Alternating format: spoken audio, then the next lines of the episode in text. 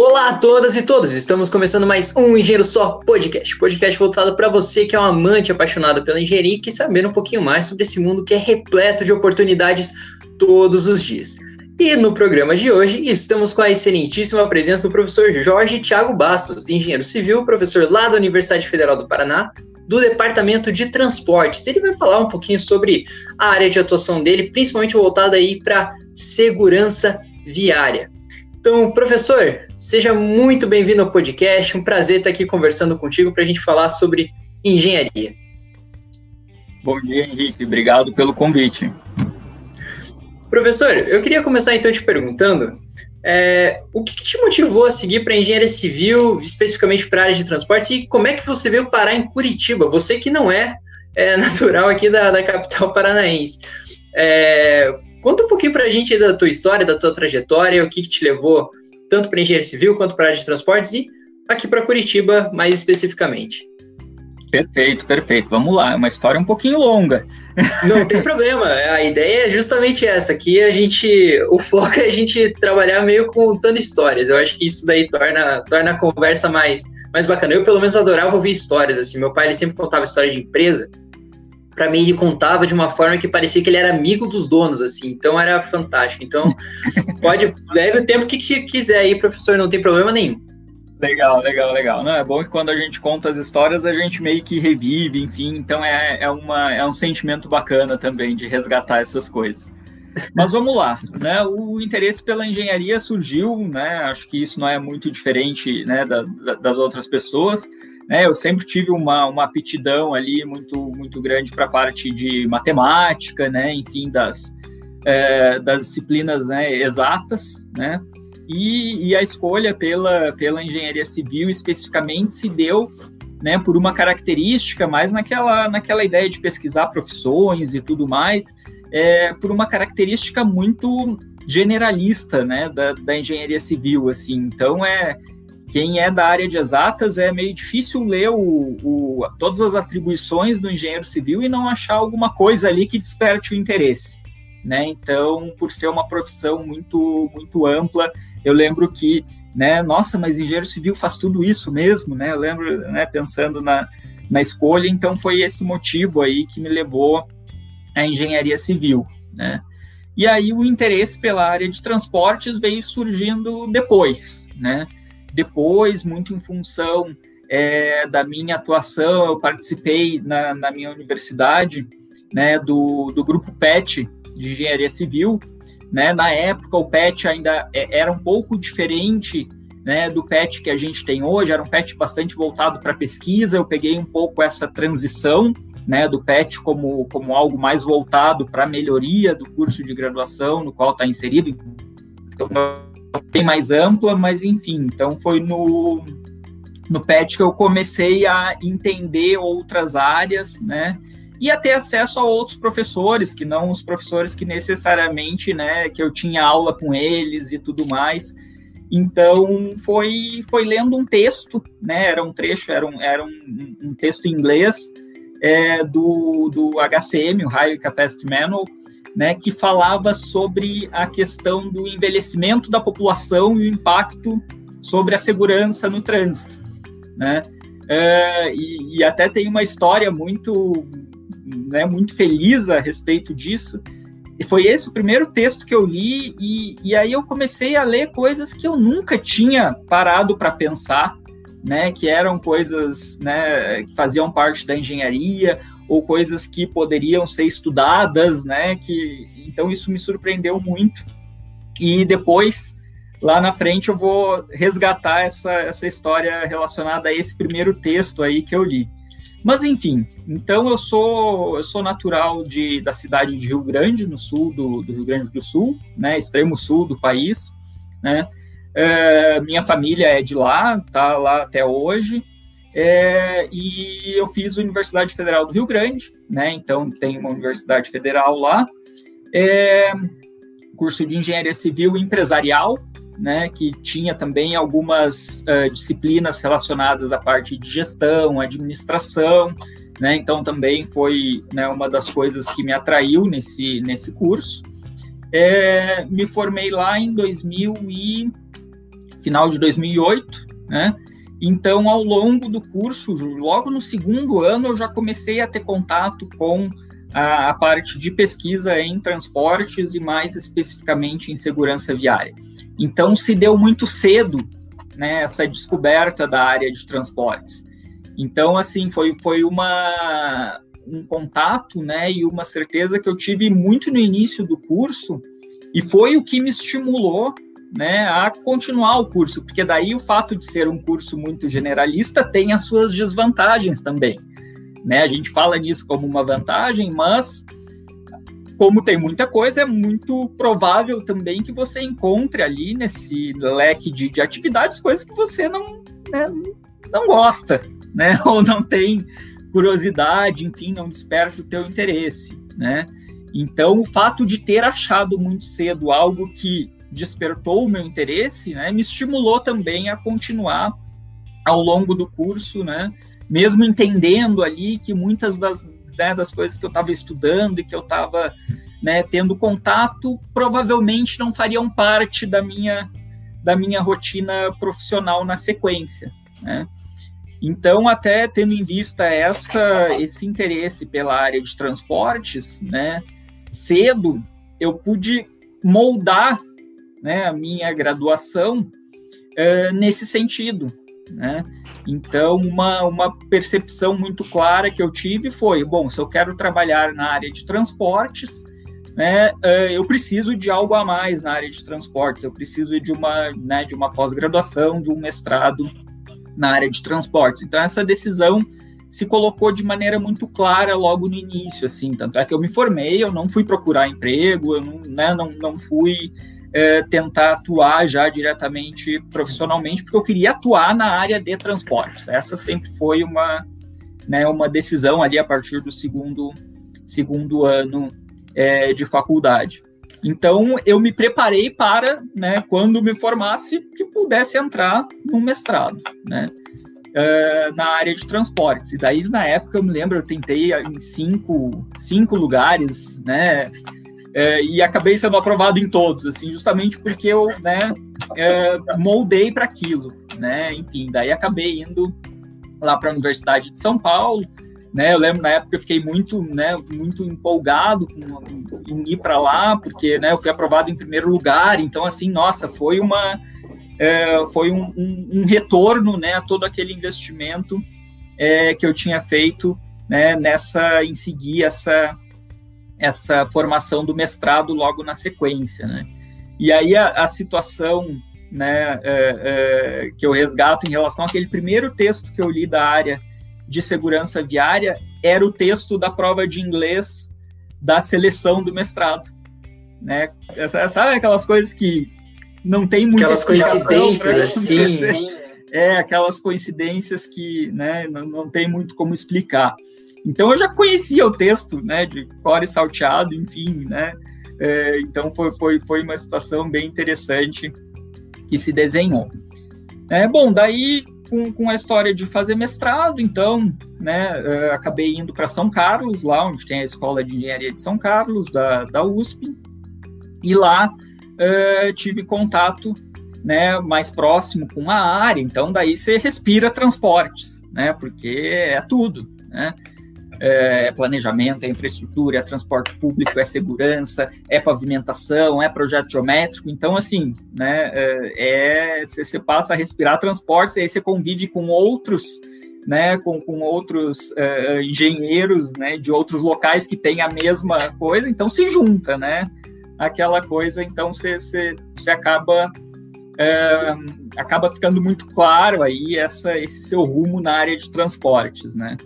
Então, o mestrado ajuda a consolidar isso, né?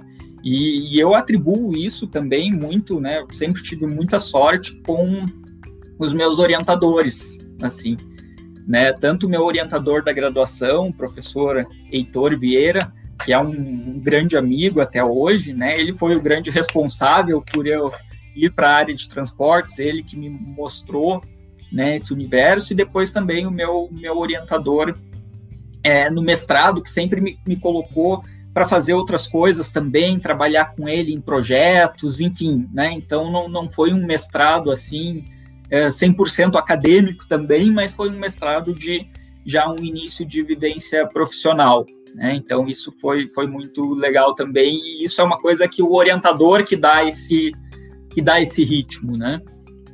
Uh, enfim. E daí, terminando o mestrado, né, aquela, aquela dúvida né, de, de o que fazer, eu acabei começando o doutorado, né, uh, no mesmo local, e, e aí que as coisas começam a, né, a, a, ficar um pouco mais dinâmicas, né? Porque daí comecei o doutorado, fiz os créditos do doutorado, mas eu estava com um incômodo muito grande, né, de não ter tido ainda uma atuação como, como engenheiro, né? Então isso me incomodava muito, né? E, e a vontade de, né, de, de, de atuar profissionalmente, de né, conquistar a independência financeira também, apesar de ter sido bolsista no mestrado, né, é, ter sido bolsista no doutorado, a gente sabe que uma bolsa de mestrado, uma bolsa de doutorado não traz uma autonomia né, financeira, principalmente para quem é de fora, né, e estava em outro em outra cidade. Então, nisso eu acabei né, optando por vou procurar um trabalho né, na área de transportes.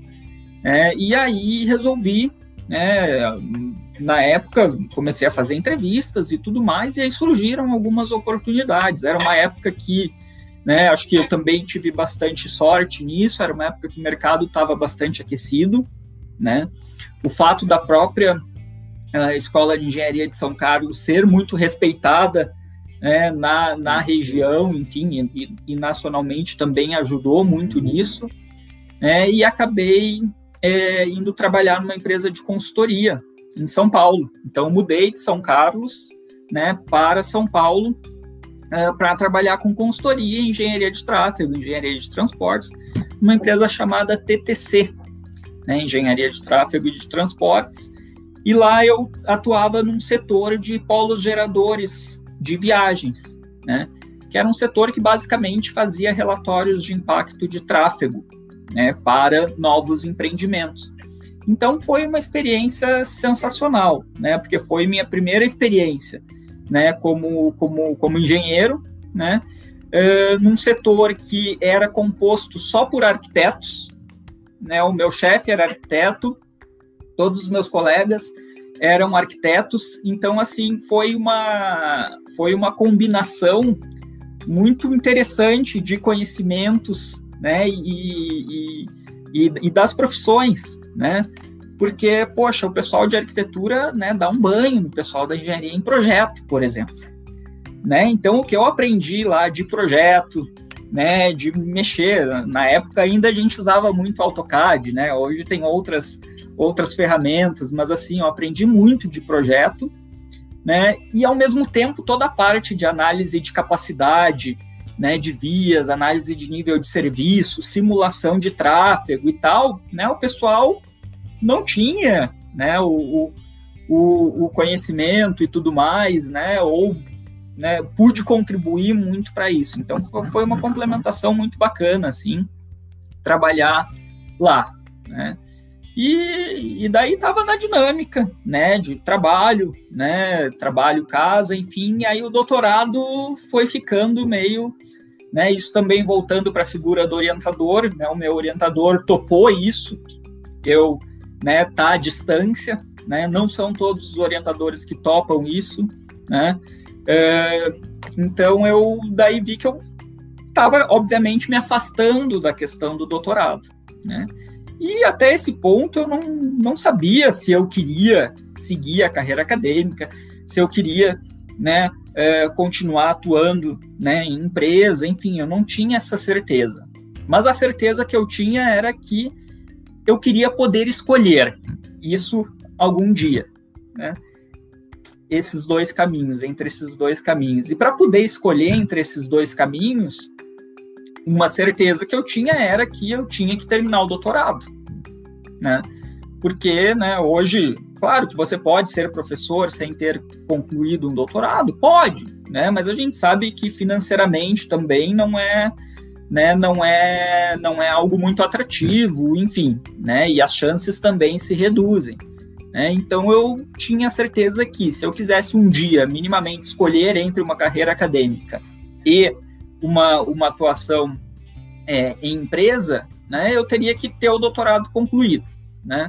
Para a empresa isso não tem, não é, salvo raras exceções, né, mas isso não é algo que né, você vai ser melhor remunerado numa empresa, muito difícil que isso aconteça, a não ser que você tenha combinado ali aquele conhecimento que você desenvolveu no doutorado com algo que a empresa precise, né, mas se não, não, uh, o mestrado já atende né, ao que uma empresa precisa de um, de um engenheiro de transportes, né, daí eu já comecei também a, né, essa, essa denominação engenheiro de transportes passa a ser um pouco mais comum do que a do engenheiro civil, né? Então você acaba assumindo essa outra identidade aí é, dentro da engenharia, né? E isso que é legal do engenheiro civil, ele pode virar um engenheiro de transportes, pode virar um engenheiro, né?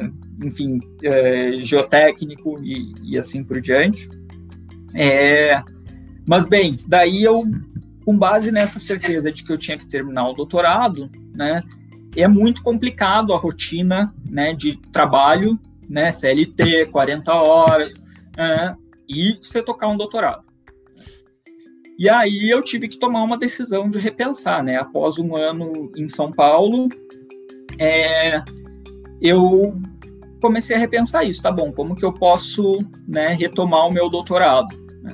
E aí eu tinha alternativa, obviamente, de largar o meu, meu trabalho, né, voltar para São Carlos e continuar. Só que ao mesmo tempo eu já tinha, né, já tinha acostumado, né, com a minha independência, né, em São Paulo, enfim, já, né, já tinha encontrado uma nova rotina, não queria voltar, né, para a rotina puramente acadêmica, né. Mas e na época também é, eu sempre tive, né, um, um desejo, enfim, de, de ter alguma experiência é, no exterior, e aí acabou calhando que eu já tinha anteriormente conhecido uma universidade na Bélgica, tinha feito um curso de curta duração lá, e estava na época né, do Ciências Sem Fronteiras, que foi um período aí né, de, de ouro que provavelmente não voltará tão cedo. É, e eu acabei solicitando uma bolsa de, de doutorado sanduíche para essa universidade. Então já havia combinado antes com os professores de lá, que eu já conhecia e tudo mais e acabei sendo contemplado com uma bolsa. Aí, bom, tendo sido contemplado com uma bolsa, né, para ir para a Bélgica um ano, não, então acho que vale a pena, né, eu é, sair da empresa e lá tocar meu doutorado, né, dedicação total, e depois, né, daí vamos ver o que, que eu faço, né. E aí foi isso que, que aconteceu, e daí eu saí da empresa, né, uh, e fui para a Bélgica. E aí lá né, dois anos em um, né? Então lá dedicação total ao doutorado e aí lá surgiu a oportunidade de transformar esse doutorado sanduíche em uma dupla diplomação, né? Então receberia o diploma tanto da Universidade Belga quanto é, da USP, né? Topei esse desafio, então de né, escrever a tese em inglês, apresentar em inglês, né? Os, com a participação dos professores de lá também. Então isso me motivou muito né? Porque é, é realmente uma, uma, uma situação né, bem interessante, né? E, e daí, enfim, daí lá avancei muito na minha tese, mas não terminei, né? Obviamente, estaria no final do meu terceiro ano de doutorado, né? Um doutorado são quatro anos, né? De modo geral, e daí tinha mais um ano, né? Que daí eu tinha que voltar, né? E aí, quando na decisão de voltar também. Tinha alternativa de voltar né, para universidade, dedicação 100% à tese, né, ou procurar outro trabalho. Né. Não tive muita dúvida né, em procurar outro trabalho, até para ter uma outra experiência. Né. Não queria basear essa minha decisão entre vida acadêmica né, e trabalho em empresa só com base na realidade de uma empresa. Né. Achava que era importante ter outras outras vivências. E daí lá da Bélgica mesmo, fiz entrevista, fiz tudo, né? E, e fui é, trabalhar como engenheiro de transportes, né? É, no, no, Rio de Janeiro, né? Na FETransport, que é a Federação das Empresas de Transporte de Passageiros do Estado do Rio de Janeiro, né? é, dentro do setor de, de mobilidade urbana, né? Então, é, fui para lá, então da Bélgica direto para o Rio e, e daí tocando o doutorado, né? E aí que a coisa começou a, a complicar um pouco porque, né? O doutorado já tinha avançado bastante, então eu tinha que terminar, obviamente, não era alguma coisa que eu iria abandonar, né? O trabalho também, CLT, né? 40 horas semanais, enfim, todo, toda aquela rotina, né? Então, assim, mais cedo antes de ir para o trabalho para tocar o doutorado, chegava e tocava o doutorado. Então, assim, eu fiquei um ano no Rio, eu fui à praia, tudo bem que eu não sou muito de praia, né? Mas eu fui à praia, assim, eu acho que três vezes. Né?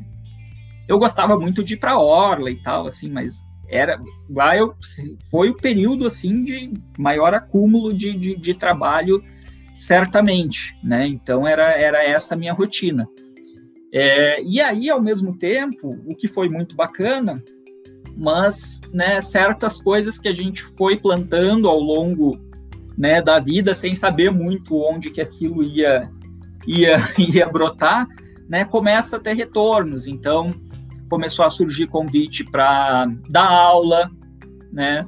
Num MBA, era um MBA em era infraestrutura de transportes, mas para dar um módulo de engenharia de tráfego e engenharia e segurança viária. Então eu topei esse desafio, né? Uh, daí tinha que viajar, eram aulas em, tinha, rodava em diversas capitais, então ia para né, a região norte, ia para o centro-oeste, ia para né, Brasília e tal para dar aula final de semana, né? Eram, não lembro se era 24 ou 30 horas no final de semana, aquela maratona, então, né, conhecendo outras outras realidades, né?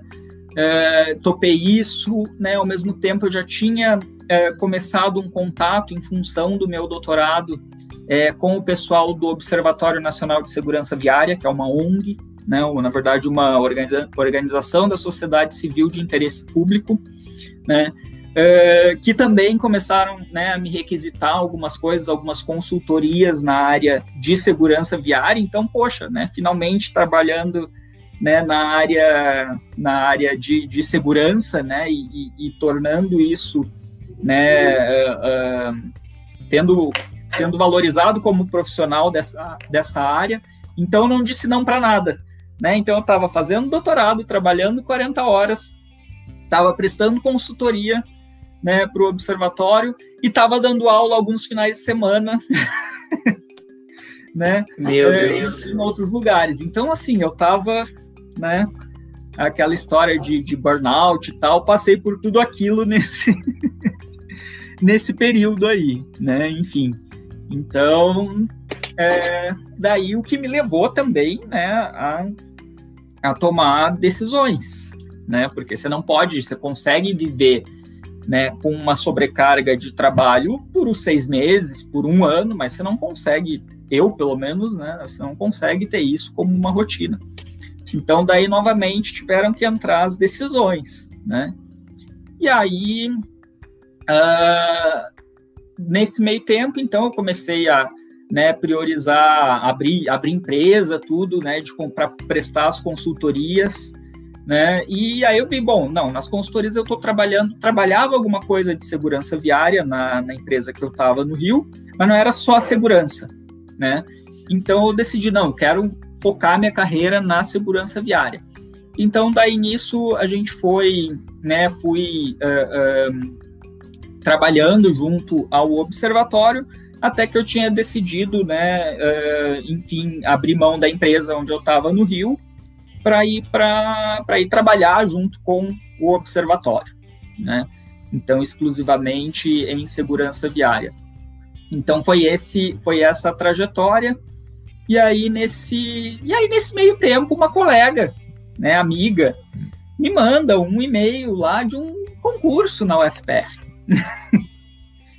né, na área de engenharia de transportes, departamento de transportes. Eu, ah, poxa, bacana, né?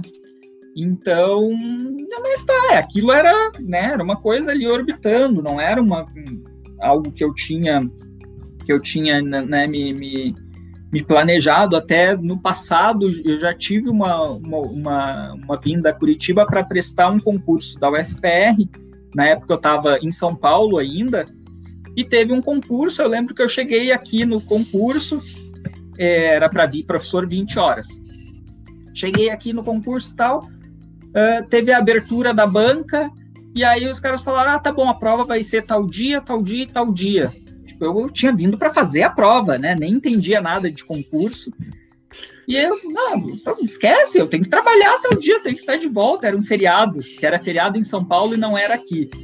É, eu, ah, tchau, né? Fazer, tem que voltar para trabalhar. Não, não, é assim, não tem uma semana para ficar fazendo um concurso, né?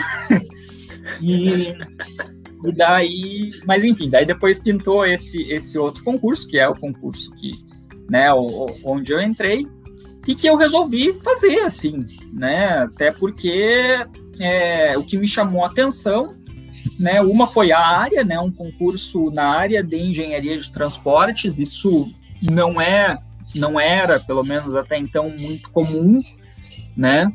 Uh, e num departamento de transportes, o que também não é comum, né? Que as universidades tenham um departamento de transportes. Então essas coisas me chamaram a atenção aqui na UFPR. Então eu resolvi fazer o tal do, do concurso, né? Uh, vim para Curitiba fazer. Nesta época eu estava já na transição, então eu já tinha pedido demissão do trabalho no Rio, estava preparando a minha, né, a minha mudança para o, o para Campinas, né? É, e, e aí vim fazer o concurso aqui né? E acabou dando certo o concurso. e daí, né? Eu a, acabei né, escolhendo, enfim, também não, não, não é uma oportunidade que surge né, a todo momento, um concurso né, para professor na área de transportes e tudo mais. Então eu resolvi abraçar essa, essa oportunidade aí. Né? E aí e aí foi aquele, aquela função toda. Então, daí de mudar do Rio para Curitiba. Abortei os outros planos, né? Fechei minha empresa, né? Fiz todas essas coisas para me dedicar, então, exclusivamente aí a, a carreira na universidade, né? Uh, e aí vim para cá, né? Vim para cá e, assim, foi uma cidade muito, né? Que me recebeu muito bem, assim, isso eu posso dizer, tanto no departamento é, de transportes quanto né, na cidade. É, eu me senti muito bem, muito bem recebido sempre em Curitiba, né? Talvez por já ter batido um pouco de cabeça no Rio, em São Paulo, né? Cheguei aqui já um pouquinho mais, mais calejado, então assim foi, foi realmente um lugar que, né? Que eu me enxerguei aqui no futuro, né? Então assim foi um lugar que não, este é um lugar para né, ficar, para né, fazer carreira, para tudo mais. Então foi, foi essa a minha, minha chegada em Curitiba, né? Então, assim, é, e aí, à medida também que, né, que você vai chegando, né, e conhecendo a universidade, eu fui tomando a dimensão, né, do que era a Universidade Federal do Paraná como uma universidade, né, extremamente tradicional, né, centenária, a dimensão do que é o curso de engenharia civil dentro da Universidade Federal do Paraná também, né, um curso com, né, em torno aí de, de mil alunos, né, um curso com uma história, então assim, você, começa a ir se apropriando, né, disso e, e quando vê você está envolvido ali naquilo e, e aí a gente sempre tenta, né, também ao longo da, eu tô desde 2015 aqui em Curitiba, né, então, e aí a gente vem tentando aí, né, trabalhar, né, tanto no ensino quanto na pesquisa, quanto na extensão, né? Atualmente eu estou focando, né, bastante nas, nas, nas, atividades de pesquisa, em função de, de um financiamento uh, que eu recebi do CNPq para tocar uma pesquisa é, que eu coordeno, né? Mas a gente também está sempre atuando, né, com uh, atividades externas, o próprio observatório virou um grande parceiro né, dentro da universidade, nós temos acordo de cooperação técnica, né, recentemente trabalhamos com a prefeitura de Pomerode, fazendo plano de mobilidade, então assim, também né, o que eu pude enxergar, e isso é muito bom, que você não, você como professor na universidade, você tem a opção de, obviamente, ser 100% do tempo, né, uh, uh, atuar como professor, né? Mas faz parte também da, da atuação como professor você ter uma vivência profissional, porque a própria universidade possibilita isso, né, dentro uh, do próprio é, do próprio contrato de dedicação exclusiva que você tem com a universidade, né, mediante convênios, mediante as parcerias. Então, assim, poder continuar atuando profissionalmente, né, é, é algo que eu acho que é muito interessante, né, principalmente porque eu não tive muito tempo antes, né, para ter essa, essa atuação, né, profissional aí, né, então poder associar isso com as atividades de ensino, pesquisa e extensão dentro da universidade por meio das parcerias, né, é muito muito interessante. Então hoje, né, a gente uh, considero que eu consegui, né, uh, uh, construir uma dinâmica, né, de, de, de atuação profissional onde eu me encontrei.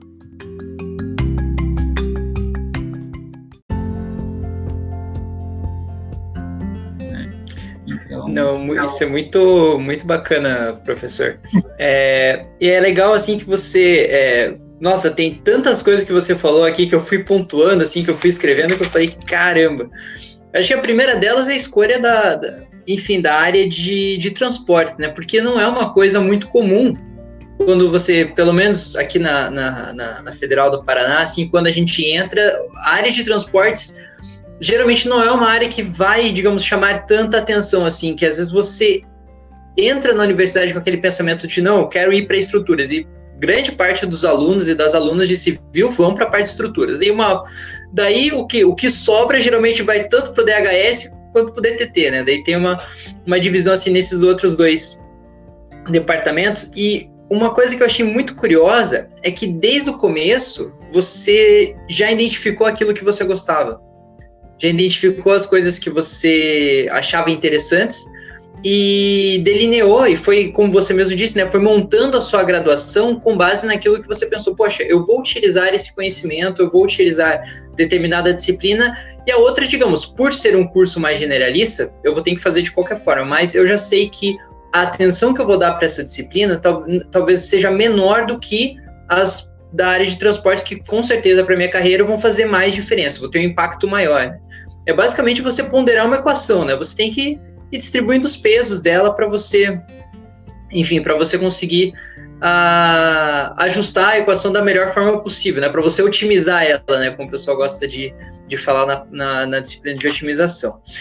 E eu achei muito interessante também a quantidade de coisas que você fez num curto espaço de tempo.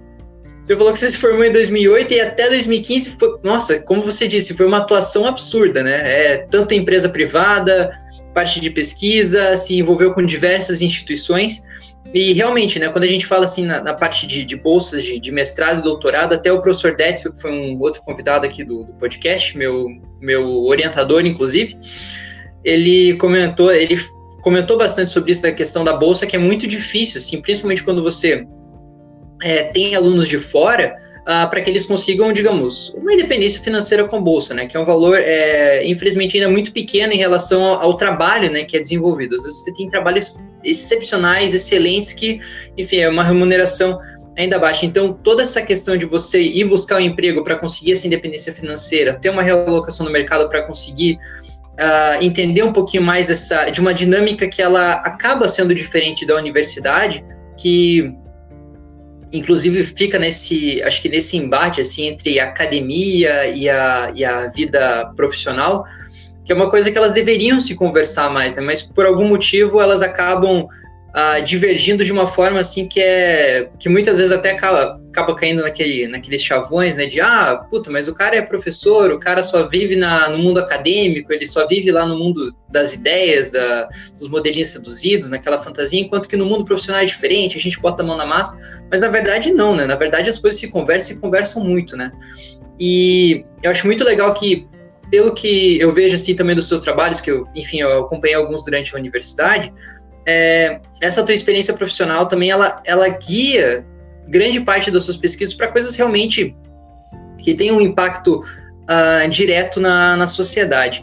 Até você brincou ali uma parte que você falou quando você trabalhou na. Acho que foi na TTC, se não me engano, que você trabalhou com, com arquitetos. Tem uma amiga minha que também, a, a Bárbara, inclusive, que volte e meia escuta o podcast, que ela trabalhou no IPUC e ela era a única engenheira civil no meio de vários arquitetos. E ela falou que foi uma coisa sensacional, assim. Foi uma experiência absurda. Então, eu achei um. das duas profissões. E é engraçado também que você falou dessa distância do orientador, que, ironicamente, né, se a gente pudesse ver anos na frente é justamente o que está acontecendo, né? Acho que até o professor estava comentando antes da gente gravar que hoje você tem vários orientados que você só conhece remotamente, né, professor? Exatamente, exatamente. O pessoal da iniciação científica aí que começou comigo ano passado, eu nunca vi pessoalmente, né? Então, estamos tocando, estão super bem, né? E é. enfim, a gente vê que as coisas podem acontecer. Mas acho que uma coisa só que é importante chamar a atenção é, na, na, na tua fala, Henrique, é que assim a, a universidade, né, ela é muito grande, né? E os professores dentro da universidade, eles vão ter os mais diferentes perfis e a universidade é, tem espaço para todos eles, né? Acho que isso que é importante. Então você pode ter tanto um perfil né, de professor que pode ser mais teórico, né? Acho que a universidade é sim o lugar para ele, porque né, se não se não for uhum. na universidade vai ser aonde também né? Então, assim, acho que é, tem esse lado, né? Pode ter um professor com perfil mais prático, pode ter um professor com perfil mais é, misto, né? Mais na pesquisa, outros mais na extensão, outros mais no ensino, né? Então, assim, é muito, é, são muito amplas, né? As possibilidades de atuação de um professor, né? O que geralmente quando a gente é aluno, a gente não tem essa muito essa visão, porque para a gente o professor é ele dentro da sala de aula, né? Então completamente é, é essa visão, né? O que é muito limitado, né? E até que às vezes desestimula o pessoal, ah, mas vou fazer mestrado, doutorado para quê? Eu não quero ser professor. Né? Mas porque tem Não um quero só dar aula, né? Não quero só dar aula, exatamente. Eu quero trabalhar, poxa vida. Né? Então, é, como, como se professor, eu até estava brincando com o professor Idécia que é bem isso, assim, que eu acho que quando ele é, começou a, a, Quando ele falou que ele, enfim, que ele ia para a parte acadêmica, assim, surge aquela pergunta que geralmente a mãe faz assim, mas filho, você só vai dar aula, você não vai trabalhar? E na verdade, assim. Pos... coração esse, você não, você não vai trabalhar? Porra, como assim? Como assim? Eu passei cinco horas fazendo essa aula, mais três horas aprendendo a mexer lá com o dispositivo. E, professor, você comentou uma coisa assim que, que, a facu... que eu achei muito legal que você falou, da, que a faculdade ela tem espaço para todo mundo. E até na, na, disciplina de seminários lá que a gente tem lá, lá no, no mestrado, lá no, no DHS, lá no, no PPGR, uh, tem o, durante as aulas assim, falam muito também da pesquisa de base, né? Que muitas vezes é uma pesquisa que não necessariamente ela vai dar frutos imediatos, mas que ela é importante para consolidar um determinado conhecimento naquela área. E que geralmente quando você vai, por exemplo, conversar com uma empresa, a empresa não vai comprar uma pesquisa de base, porque você vai dar aquele, você digamos, vai falar, ah, vou, sei lá, estudar um as propriedades de um determinado elemento químico. Tá, mas o que, que eu faço com ele? Não sei. Por, por enquanto a gente não sabe, por isso que a gente vai estudar. Então, talvez a empresa olhe assim, puta, mas isso aqui não vai me render nada assim no, no curto, médio espaço de tempo.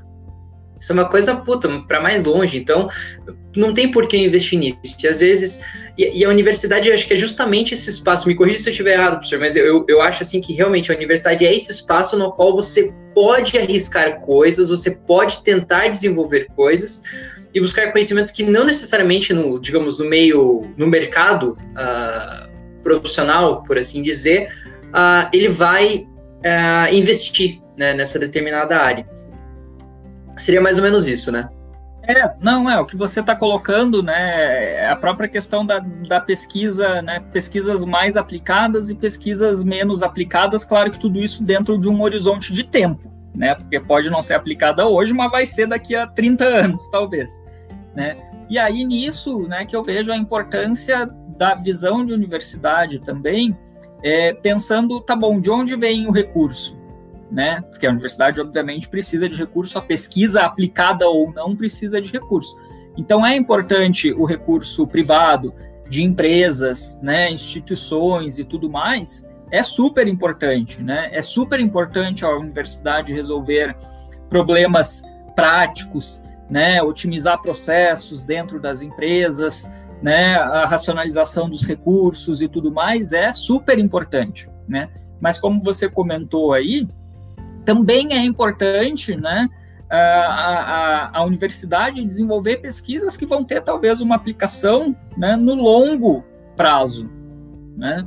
Uh, e aí importante, né, o, o, o, financiamento público da pesquisa, né, que daí dá esse outro caráter também, né. Então as duas formas de, de, de, de, financiamento se colocam como, como interessantes e aí, claro, dentro da universidade, como eu disse, os diversos perfis de professores, né, que são pesquisadores também. Então acho que, né, no Brasil a gente não consegue dissociar isso, né. Todo professor é pesquisador, né é, porque ele tem que fazer pesquisa também. Nas universidades né, estrangeiras tem essa distinção é, mais clara, né? Tem a, alguns uh, são só pesquisadores, né?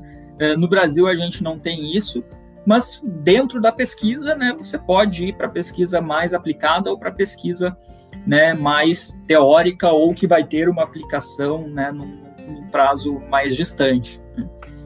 Uhum.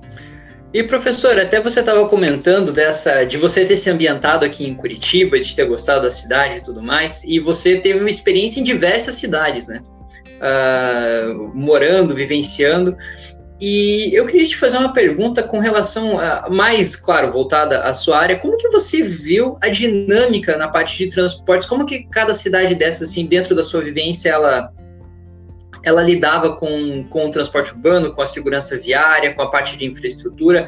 Uh, ainda mais você que morou uh, tanto na, no, no, Rio Grande do Sul, depois no Rio de uh, São Paulo, Rio de Janeiro, na Bélgica também, então teve uma, uma experiência eh, fora do, do país e, e, então por fim aqui em Curitiba. Você sentiu que todas as cidades elas têm uma dinâmica diferente na parte de, de, segurança de viária, até mesmo na parte de investimentos, ou elas se assemelham em, em alguns pontos? É, acho que né, eu, eu, falo muito isso nas minhas aulas de, de modelagem. Né, quando a gente fala de transportes, de planejamento de transportes, no fundo aí a gente tem uma componente né, extremamente importante e fundamental, que é a componente humana. Né? Então, assim, as decisões de transporte são decisões fundamentalmente do ser humano. Né? Então, quando ele é, pesa se quer pegar um ônibus ou quer pegar uma bicicleta ou, ou vai pegar o carro, né? É uma decisão que as pessoas vão ponderar de maneira, de maneira diferente, né? Então, o fator humano é algo muito presente é, na área de, de transportes, principalmente é, de planejamento é, de transportes. Mas, óbvio, também quando a gente fala em infraestrutura de transportes, né? Você, essa infraestrutura está sendo utilizada né, por um veículo e dentro deste veículo você tem um ser humano, né? Então, assim, eh, também depende de uma interação da infraestrutura com é, o ser humano. Né? Então, acho que, que, que, essa, essa característica aí dos transportes é algo muito atraente, eu vejo, é, e que nos coloca vários desafios como, como engenheiros, né? porque a gente sempre vai ter que contar né, em como o ser humano vai interagir com aquela nossa infraestrutura ali que a gente está está planejando, né, ou está construindo. Mas com certeza essa, essa vivência, né, em, em diferentes locais, né, torna bastante evidente assim a, a, a, influência desse fator humano, né? Então, claro que fica muito clara, né, a, a influência também da disponibilidade de infraestrutura, né? Então, você, né, você mora em locais que, por exemplo, tem uma rede de metrô disponível, é uma outra dinâmica né, completamente do, do, do sistema de transportes, né, você vai para uma cidade né, no interior da Bélgica, é outra dinâmica também, né, em termos de oferta, de qualidade da oferta, né, dos transportes, né, então, assim, com certeza essa, essa vivência, né, ajuda a gente a, a entender um pouquinho a, as dinâmicas aí, mas sempre, sempre lembrando disso, né? A área de transportes depende de, de comportamento humano, segurança viária, né, também, e é a linha que, inclusive, acabou é, derivando né, na, na, atuação, na pesquisa que eu tenho hoje. Né? Então, hoje, né, o que, que eu tenho pesquisado é a influência né, do ambiente, né, da infraestrutura né, urbana na segurança viária, né, mais particularmente na velocidade praticada pelos condutores. Né? Então, o que, que é capaz de influenciar na escolha de velocidade por um condutor no meio urbano, que obviamente tem várias, várias eh, consequências né, em termos do risco de acidentes, por exemplo. Né? Então, é nisso que, que eu tenho focado aí minhas pesquisas hoje na universidade. Professor, e até falando da segurança viária, como que você definiria é, o que é segurança viária? Para, enfim, para quem às vezes tem uma, uma ideia talvez um pouco equivocada, que segurança viária talvez só seja você colocar placas e sinalização, mas ela vai exatamente muito além disso, né? Eu acho que, inclusive, às vezes é uma coisa que afasta é, alunos de fazer a, a, disciplina, porque pensei, pô, mas eu só vou ficar lá vendo colete refletor, vou ficar vendo plaquinha de sinalização, mas na verdade tem muito mais coisas por trás desse, uh, desse, desse ramo da engenharia, né, que, que acaba passando despercebido, né, que às vezes por um uh, realmente às vezes por uma falta de conhecimento, às vezes uma, uma, uma falta de informação não consegue é, chegar para mais pessoas, né? Então, como que você definiria assim segurança viária, professor, para quem às vezes não está tão habituado com, com essa com essa área, né, da, da engenharia? Bom, vamos lá. Primeiro, quando a gente fala né, em segurança viária, acho importante a gente ter em mente o objetivo de salvar vidas, né, preservar vidas. Né? Então, esse é o objetivo final. Né? Para atingir esse objetivo, eu costumo dividir aí a segurança viária em duas grandes partes. Uma parte que é a parte da infraestrutura, né? Então, como você dimensionar né, uma via, um sistema viário, né, de maneira adequada né, para este usuário. Daí entra a parte de projeto, pegando mais especificamente aqui transporte rodoviário, né? Uh, pegando então projeto geométrico de vias, né? A parte de sinalização, né? Acaba estando incluída aí, né? A própria escolha dos modos de transporte, você tem né, modos de transporte que são mais ou menos vulneráveis, né? Então também entra é, nessa parte. E uma outra parte de análise de dados, né? Que daí é mais estratégica, que seria o que a gente pode chamar talvez de gestão da segurança viária. Ou seja, como com base né, no histórico de acidentes, né, você pode identificar locais críticos né, para ocorrência de acidentes, tratar esses locais, seja corrigindo questões da infraestrutura, seja corrigindo questões do comportamento humano, né? Uh, seja corrigindo questões por aí entra a fiscalização também, né? Para corrigir as questões relacionadas ao comportamento humano ou questões relacionadas ao próprio veículo, à manutenção do veículo, né? Então, como você pode uh, mitigar, né, a ocorrência desses acidentes e avaliar essa efetividade, né? Quer dizer, daí entra de novo a questão da racionalização dos recursos, né? Muitas vezes com medidas simples, baratas e rápidas de serem implementadas, você pode reduzir mais a acidentalidade do que com grandes obras, né, que vão demandar aí um recurso muito elevado. Né? Então eu dividiria a segurança viária nesse, nesses dois aspectos. Eu não abordo, né, pelo fato da gente estar dentro da engenharia civil, eu não abordo as questões comportamentais porque eu não sou, né, eu não sou psicólogo, eu não tenho formação para isso, então eu foco nas questões de infraestrutura, né, então dimensionamento de dispositivos, é, de dispositivos de contenção, barreiras de concreto, defensas metálicas, na parte de sinalização, na parte de implantação de, de terceira, fa terceira faixa em, em, rodovias de pista simples, né, na parte de acessos, faixas de aceleração, faixas de desaceleração, retornos rodoviários, né, interseções rodoviárias, né, uma parte também dedicada ali a pedestres e ciclistas, né, e depois para análise de dados, né, como com base em dados de acidentes você tomar decisões, o engenheiro tomar decisões aí né, uh, baseadas né, na segurança viária, né, e não só no custo inicial de uma, de uma intervenção, né, ou, ou em algo uh, alheio aí, né, que desconsidere a questão da, da, da, da, preservação da vida aí, né, porque muitas vezes a gente não leva isso em consideração nas nossas análises de viabilidade de projeto, né. Uhum. Então, esse é o grande ponto.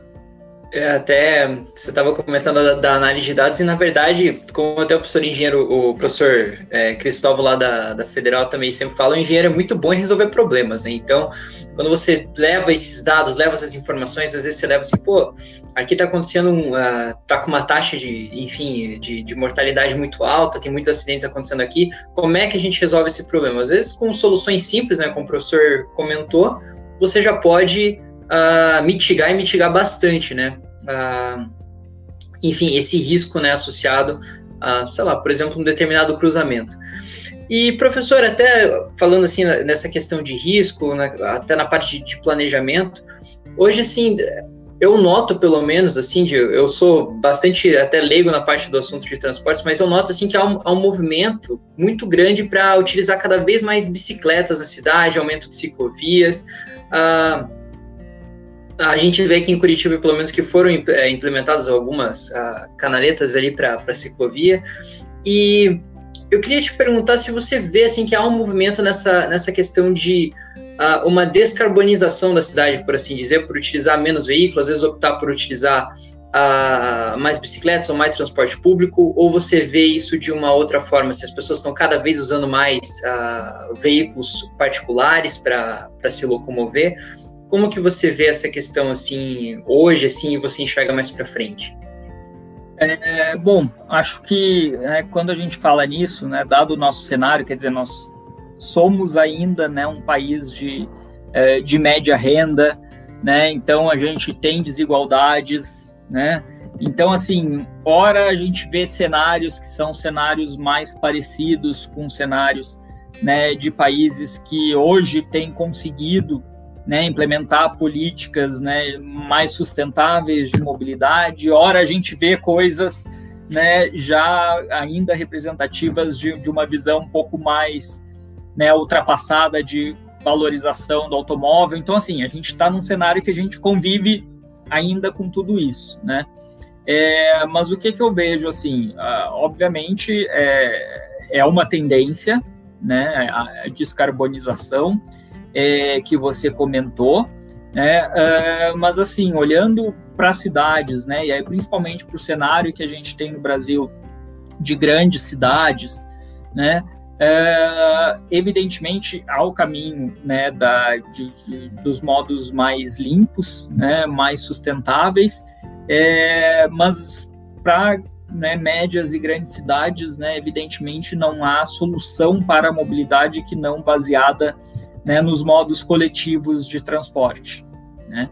Então, a questão do, do, do, transporte coletivo ela é, ela é fundamental, tá? Uh, porque a própria bicicleta, né, ela tem as suas limitações, não é qualquer cidade né, que é apta para o uso massivo da bicicleta, muitas são, né, mas muitas vão apresentar dificuldades em função né, da, da, da, da distância né, que é necessária para esse deslocamento, seja em função né, de questões né, do, relacionadas ao relevo, por exemplo, enfim, uma série de, de, de razões. Né?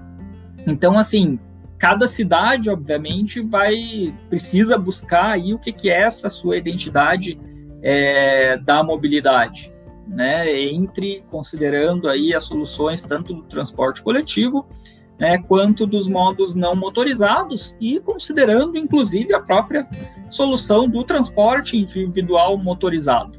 Né? A questão né, complicada é quando você coloca uma ênfase em apenas uma dessas, dessas alternativas e ela é o transporte individual, e aí realmente as nossas cidades é, não têm como comportar isso, né, porque o espaço que o automóvel né, demanda, as próprias questões é, das, das externalidades né, da poluição é, ambiental é, decorrente, se cada um for viajar, né, fazer as suas viagens diárias de automóvel, não tem cidade né, que sustente isso. Né? Então é essa é, é, é, esse o cenário aí que, que eu traço, né? Obviamente tem o sentido né, da descarbonização, mas acho que é importante também o sentido do coletivo, né? E aí é um desafio agora com essas questões de pandemia, né? Como preservar isso, né? É, e, e a, cada cidade também encontrar o que, que é o, o, o, mix ideal aí de modos disponíveis, né? Eu sou muito contra, assim, as soluções né, universais, né? Não existe solução, né, que para todo mundo serve, né? É aquela famosa, é, para todo problema você tem uma solução simples, rápida e errada, né? É, é. Mas também pode ter uma solução simples, rápida e certa, né? Então, é claro que, enfim, faz parte de uma brincadeira. Mas eu lembro muito que nas aulas de transporte, pelo menos, se eu me recordo bem, a gente falava muito da questão das smart cities, né? Que você tinha, se você tinha vários componentes para você formar uma, uma smart city. Eu acho que, se eu me lembro bem, assim, tem essa, essa quando você fala do mix de, de qual que vai ser o modal mais adequado para a cidade, eu acho que vai muito nessa questão da gente realmente caminhar para uma cidade que a gente entenda as demandas dela, entenda, claro, também as pessoas, então acho que a, questão do lado comportamental, né, apesar de a gente não abordar na, na engenharia civil, mas também deve ser levado muito em conta para você fazer essa parte do planejamento. E, enfim, é, você conseguir encontrar um, como a gente fala, é, bem engenheiro mesmo, né? Você vai equilibrar a sua equação, você vai otimizar a sua equação de, de forma a você uh, maximizar os seus resultados, né? Ou seja, você atingir o objetivo de conseguir satisfazer é, todas as pessoas, todos os usuários e as necessidades da cidade, tanto acho que dos pontos de vista econômico, técnico e uh, ambiental também, né?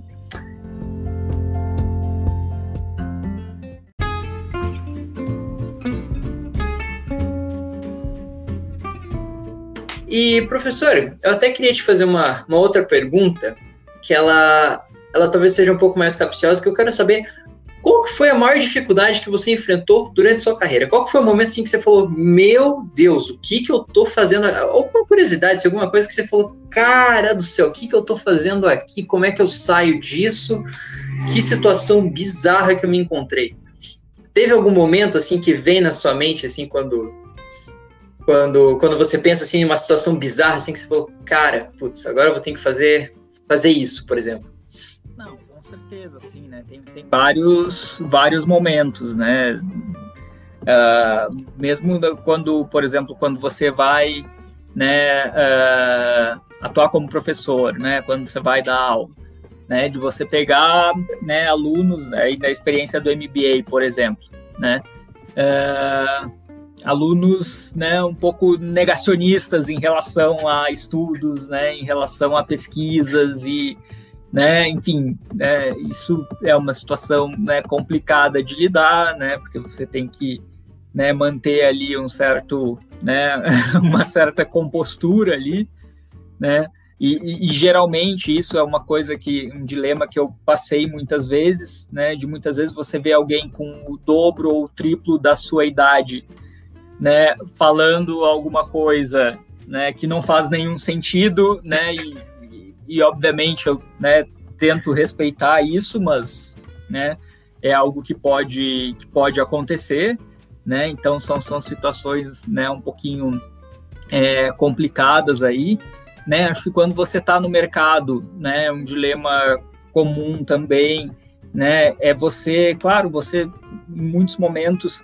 é, você tem que achar uma solução ótima entre o que você né, aprendeu, entre o que é a técnica correta e o que é o dia a dia de uma empresa, o que é você ter que tomar uma decisão rápida, o que é você ter que né, fazer um relatório não com o tempo que você gostaria, né? Então esse dilema assim é, é também muito presente, mas mas acho acho que eu colocaria essas essas situações aí, né, dessa forma. É, negacionismo a gente enfrenta até hoje, né, professor? Então, realmente é, enfim, é algo, algo que tá, tá intrínseco aí, né? E você também tem hobbies, né, professor? Parece que você gosta muito de cozinhar, né? É isso mesmo? tem que ter, né? A gente tem que ter alguns hobbies, senão, né, tem, tem que ter uma válvula de escape ao final Ainda mais dia, na pandemia, né? É, por mais que, né, que a gente goste do que faz, né, chega uma hora que a cabeça já não, não funciona, né, tão bem e a gente precisa de um descanso para conseguir no outro dia estar tá, tá em pé novamente. Mas é sim, realmente eu gosto de cozinhar, é uma coisa que me acalma, né, chegar no final do dia ali, fazer, né, preparar alguma coisa, escutar uma música, enfim, né, acho que é algo que, que me relaxa bastante, assim. Você é um dos entusiastas também do, de assistir Masterchef, de assistir esses programas de culinária no YouTube. Eu confesso que eu perco um bom tempo, às vezes, assistindo esses programas. Às vezes eu não sei nem exatamente o que, que a pessoa está fazendo, mas eu acho muito legal, assim, ver ela preparando e ver fazendo as é, coisas, assim, é uma coisa que eu acho legal. Assim, não, não, sou muito. Geralmente, assim, quando tá passando, assim, até assisto. Não sou muito comprometido, assim, de tal hora ali, tá vendo é, tal coisa, mas é, é, eu pego muita ideia, assim, não necessariamente de reproduzir aquilo que está ali, mas pe ir pegando referência, né, do que combina com o que, enfim. Daí invento as minhas coisas também e sou cobaia ali das minhas coisas também. Às vezes dá certo, às vezes dá errado. Enfim, quando dá certo a gente conta, quando não dá, né, quando dá certo a gente reproduz em outras ocasiões para outras pessoas, mas quando dá errado a gente né? Mantém Você vai lá, posta para posta pra todo mundo lá, puta, olha o, o, prato que eu fiz hoje, genial, é. sensacional. e daí, toda sexta-feira, não, toda sexta-feira eu vou postar aqui um prato que eu faço, uma coisa aí para vocês acompanharem, daí, pô, passa uma semana. mas o, o Jorge Thiago não postou essa semana? Se falar, ah, meu amigo, se você, se você visse que eu fiz. É, porque é uma combinação, né? Tem que ficar bom e é bonito. Então é difícil, né? Às vezes acontecer as duas é. coisas. Ai, ai. Professor, a gente está caminhando então pro, aqui para o fim do nosso, do nosso podcast, do nosso bate-papo. E eu queria agradecer muito, muito, muito a sua presença, o tempo aí que você dedicou para a gente ter é, essa conversa, trocar essas ideias, trocar as suas experiências, né, contar a sua história que é, realmente ela é muito rica, ela é cheia de, enfim, acho que é cheia de mudanças de, e cheia de desafios, assim, eu acho que uma coisa que uma mensagem que você deixa é, é, de não ter medo de você de você arriscar, de você ir buscar aquilo que você acredita que é, que é verdadeiro para você. Claro que hoje a gente vive um momento que talvez não propicie, né, isso da, da maneira como gostaríamos, mas eu acho que é uma mensagem muito muito inspiradora, assim, muito acolhedora nesse, nesse período complicado aí que a gente está passando, de realmente se você tem um, um, desejo, se você tem uma vontade, se você tem uma, uma ideia daquilo que você quer seguir na sua carreira, então vá atrás disso, busque experiências, vá atuar no meio profissional, vá para a parte da pesquisa e conquiste essa, é, de conquistar essa, essa autonomia mesmo, né, que você, que você mencionou, né? Então você falou assim, ah, eu tinha que escolher ali entre o meio acadêmico ou a, o, o, mercado de, de trabalho mesmo. Então, mas para isso, primeiro eu preciso terminar meu doutorado para eu ter autonomia para conseguir tomar as minhas decisões, né? Então acho que é uma coisa, uma mensagem bastante interessante assim que, que fica aí para quem está escutando a gente e novamente agradecer muito aí a, a sua participação aqui no podcast. Ok, muito obrigado aí pela oportunidade de poder conversar né, com os alunos agora que a gente está distante, né, os alunos ou enfim outras pessoas interessadas aí na área de engenharia, principalmente nesse período que a gente está tão distante de todo mundo, tão, tão carente aí desse, desse contato, né? Com certeza, professor. Então, também quero agradecer a você aí que acompanhou o Engenheiro Só Podcast até agora e até o próximo episódio. Vou deixar também a, a rede social do professor ali no LinkedIn para você, caso queira acompanhar o trabalho dele, as pesquisas que ele desenvolve, uh, todas, claro, é, muitas voltadas ali para a parte de segurança viária. Ele, inclusive, publicou um livro em 2020. É, vocês podem lá consultar, então, caso vocês se interessem por essa área, que com certeza tá incrível. Então, pessoal, muito obrigado por tudo e até o próximo episódio do Engenheiro Só Podcast. Até!